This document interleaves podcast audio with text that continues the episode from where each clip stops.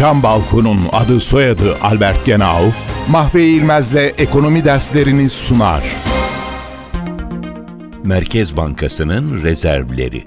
Bir ülkenin uluslararası rezervleri, Merkez Bankası'nın döviz ve altın rezervleriyle bankaların döviz rezervlerinden oluşuyor.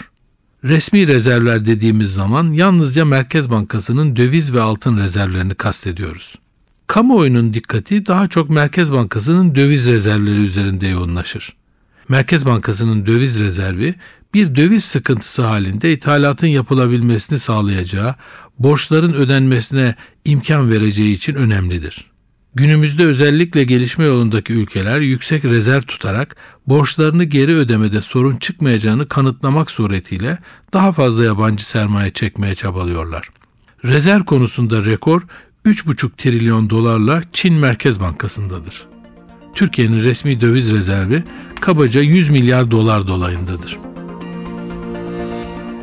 Isı camlı cam balkon devrini başlatan Albert Genau, Mahve İlmez'le ekonomi derslerini sundu. Balkondayız balkonda.